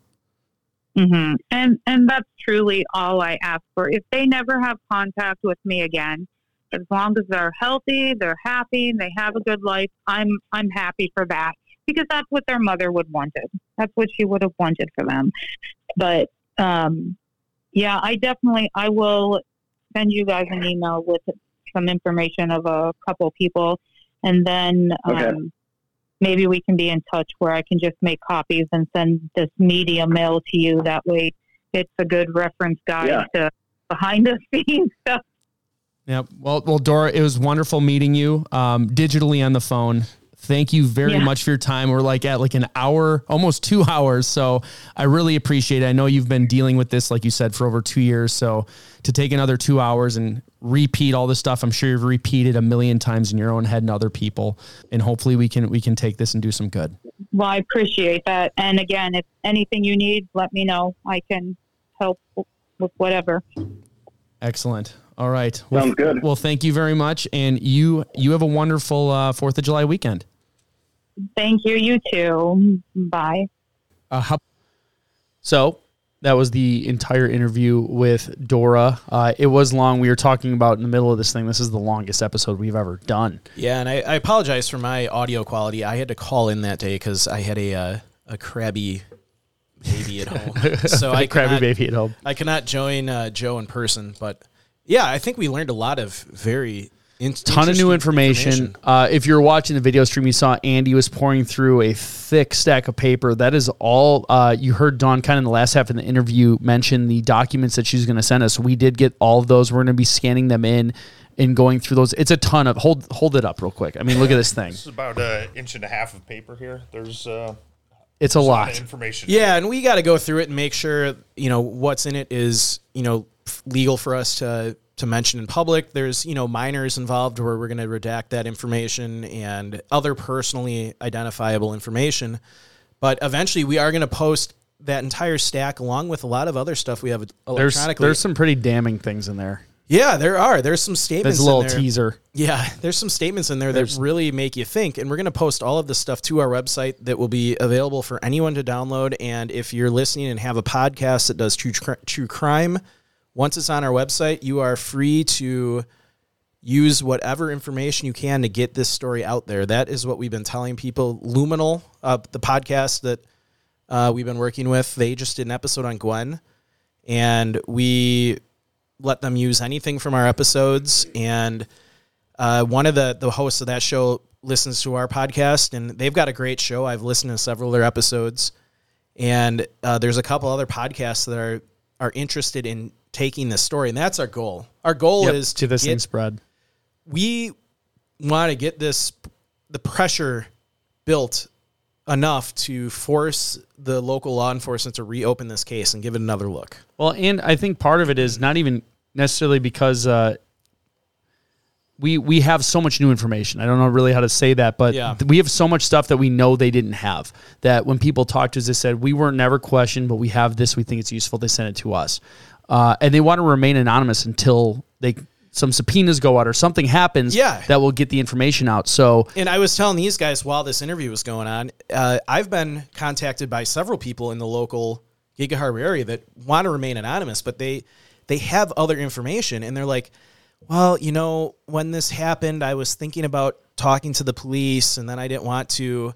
And so they were on the fence about going to the authorities over this. And, you know, the case is closed right now, so there's really no harm, I think, in if anyone listening has information on this case, call the Pierce County Sheriff's Department. Yep. At a minimum, it lets them know that there's people still concerned about this case and they don't think that the outcome of suicide is correct.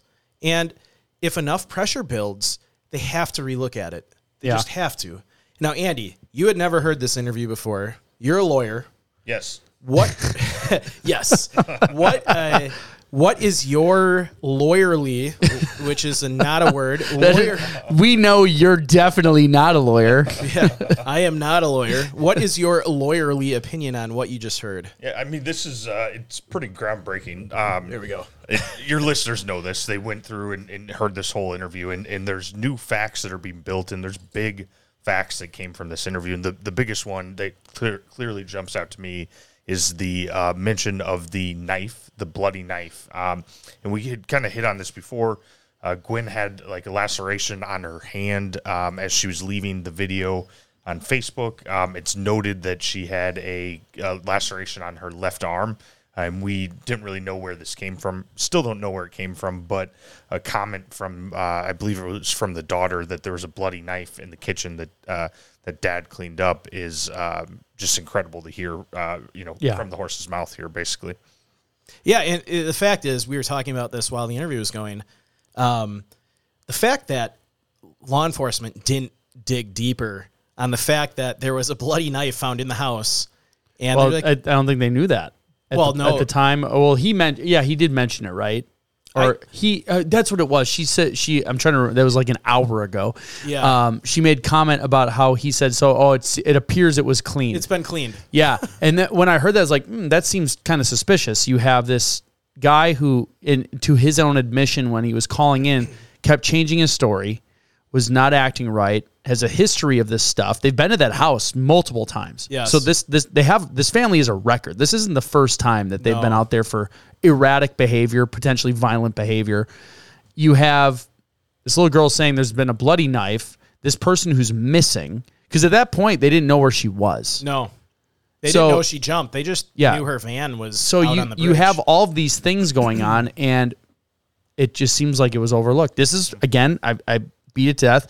I feel like COVID fog was like to them probably wasn't a big deal at the time. And, you know, that's the only explanation I can think of. We were talking during the interview that we're going to try and get not a Gig Harbor or Pierce County Sheriff detective, but we're going to reach out to local law enforcement in the Milwaukee area to see if we can get a criminal investigator who is currently working for a police department to come on the show and kind of review the, you know, the cliff notes of this case and kind of tell us their opinion of how they would have maybe conducted the investigation and what, it's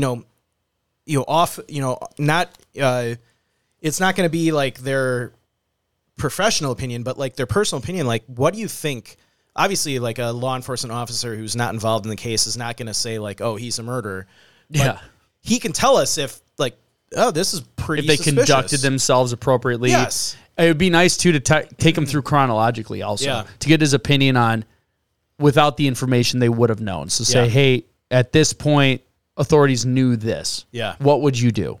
At this point, they knew this. What would you do? And kind of just and see if it falls in line. Because I'll be 100% honest, if they say all the things that this detective did, you're like, all right, I guess that's how it works. Yeah. Now we have all this new information. What does that do to you? Does that make you want to look at it again? Is that irrelevant? And I think this is important because we want to bring a professional in who does this, you know, in a different part of the country, has no connection to the family, to the case, or anything, to hear their thoughts on how this investigation was conducted. I think really could give us a lot of meaning in, you know, was this a hurried investigation because of COVID? Did they cut corners? Like, we're not criminal investigators. We're speculating on things. But we're just famous podcasters. Semi-famous. But I'm really hoping someone will talk to us because I think it's really important to get a professional's opinion on this case. And I think the family would really appreciate this. It's almost like if you go to your doctor and they say you have cancer and you're like, well, I need a second opinion. Yeah. And they all say no. You always do that in the medical world. Like, you get a second, third opinion. Yeah. Like, a case like this where it's very sketchy. It's not like a clear cut. Like, we don't have video of her jumping from the bridge. Why wouldn't you want second, third, fourth opinion on the investigation? You can tell that they're grateful for what they did, but you can tell it with every single person. They feel like there's something that was missed. And we really want to hear the side of the story from local law enforcement. We've reached out to them. We want them to come on the show. We want to talk to them. It could be, if this keeps snowballing, they definitely will probably have to.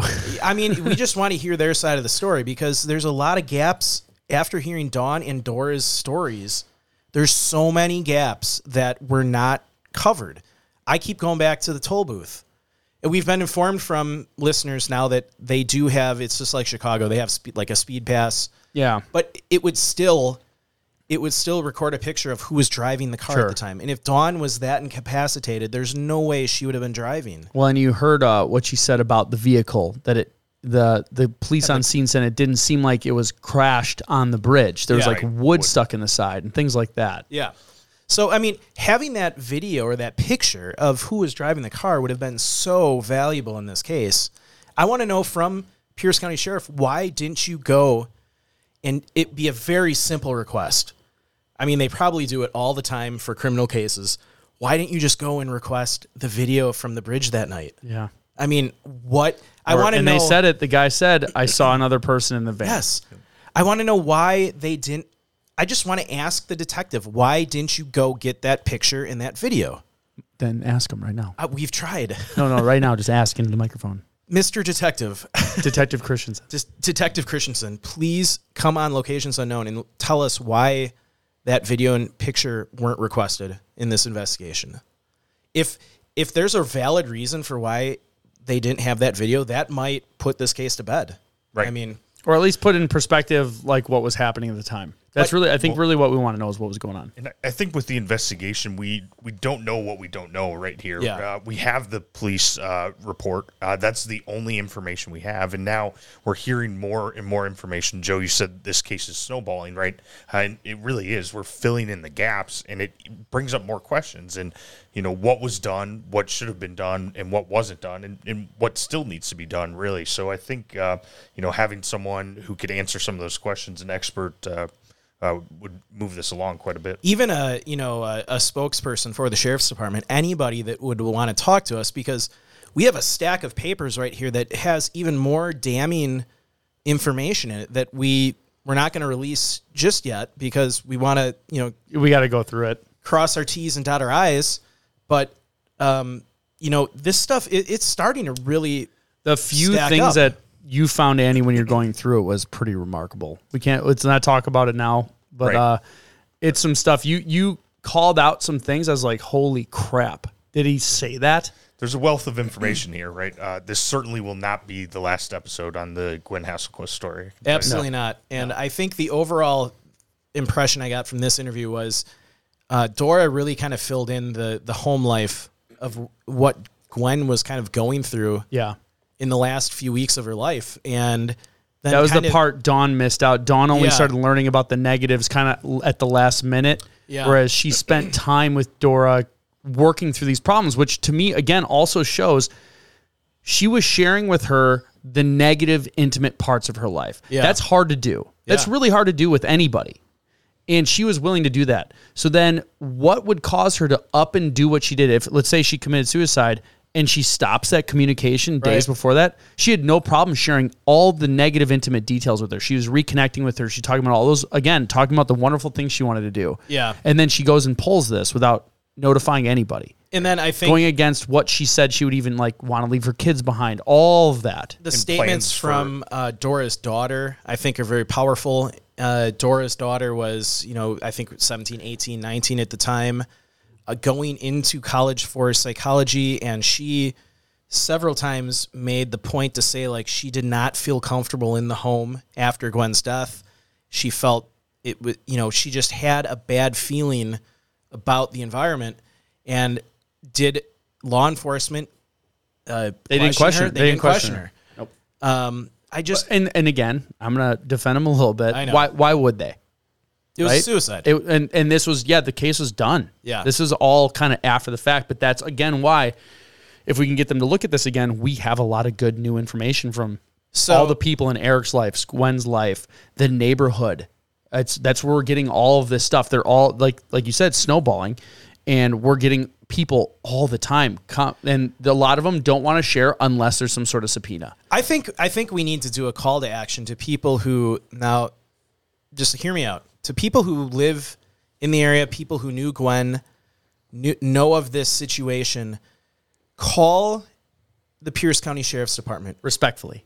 Peacefully and respectfully. We're not calling. We're not inciting anything. We're not inciting. Nowadays, you have to be careful. But, if you have additional information, if you have, you had an interaction with him or Gwen or the kids or anybody, if you lived near them and noticed something weird, call the Pierce County Sheriff's Department and tell them, I had an issue with what happened. Call your local alderman. Call your mayor. This is not okay that this has been closed. Yeah. Even beyond that, Mike, I mean, we're talking about the wealth of information that's out there. And initially on the episodes, we were discussing Ring video cameras or security cameras along the way.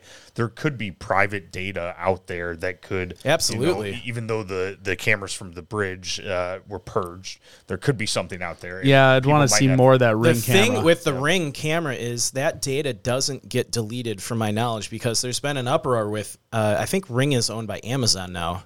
Oh, then they definitely have that data. And there's been actual issues with police departments requesting data from Ring without the occupant's permission, and without a subpoena or a warrant. Which no bueno. They need a warrant to get that kind of. So I feel like some of the text messages that we saw in there could give enough probable cause to maybe get a judge to issue a warrant to subpoena Ring. So what I'm thinking is there other... Did I say the correct legal terms? Close enough? I don't think so, but I won't correct you.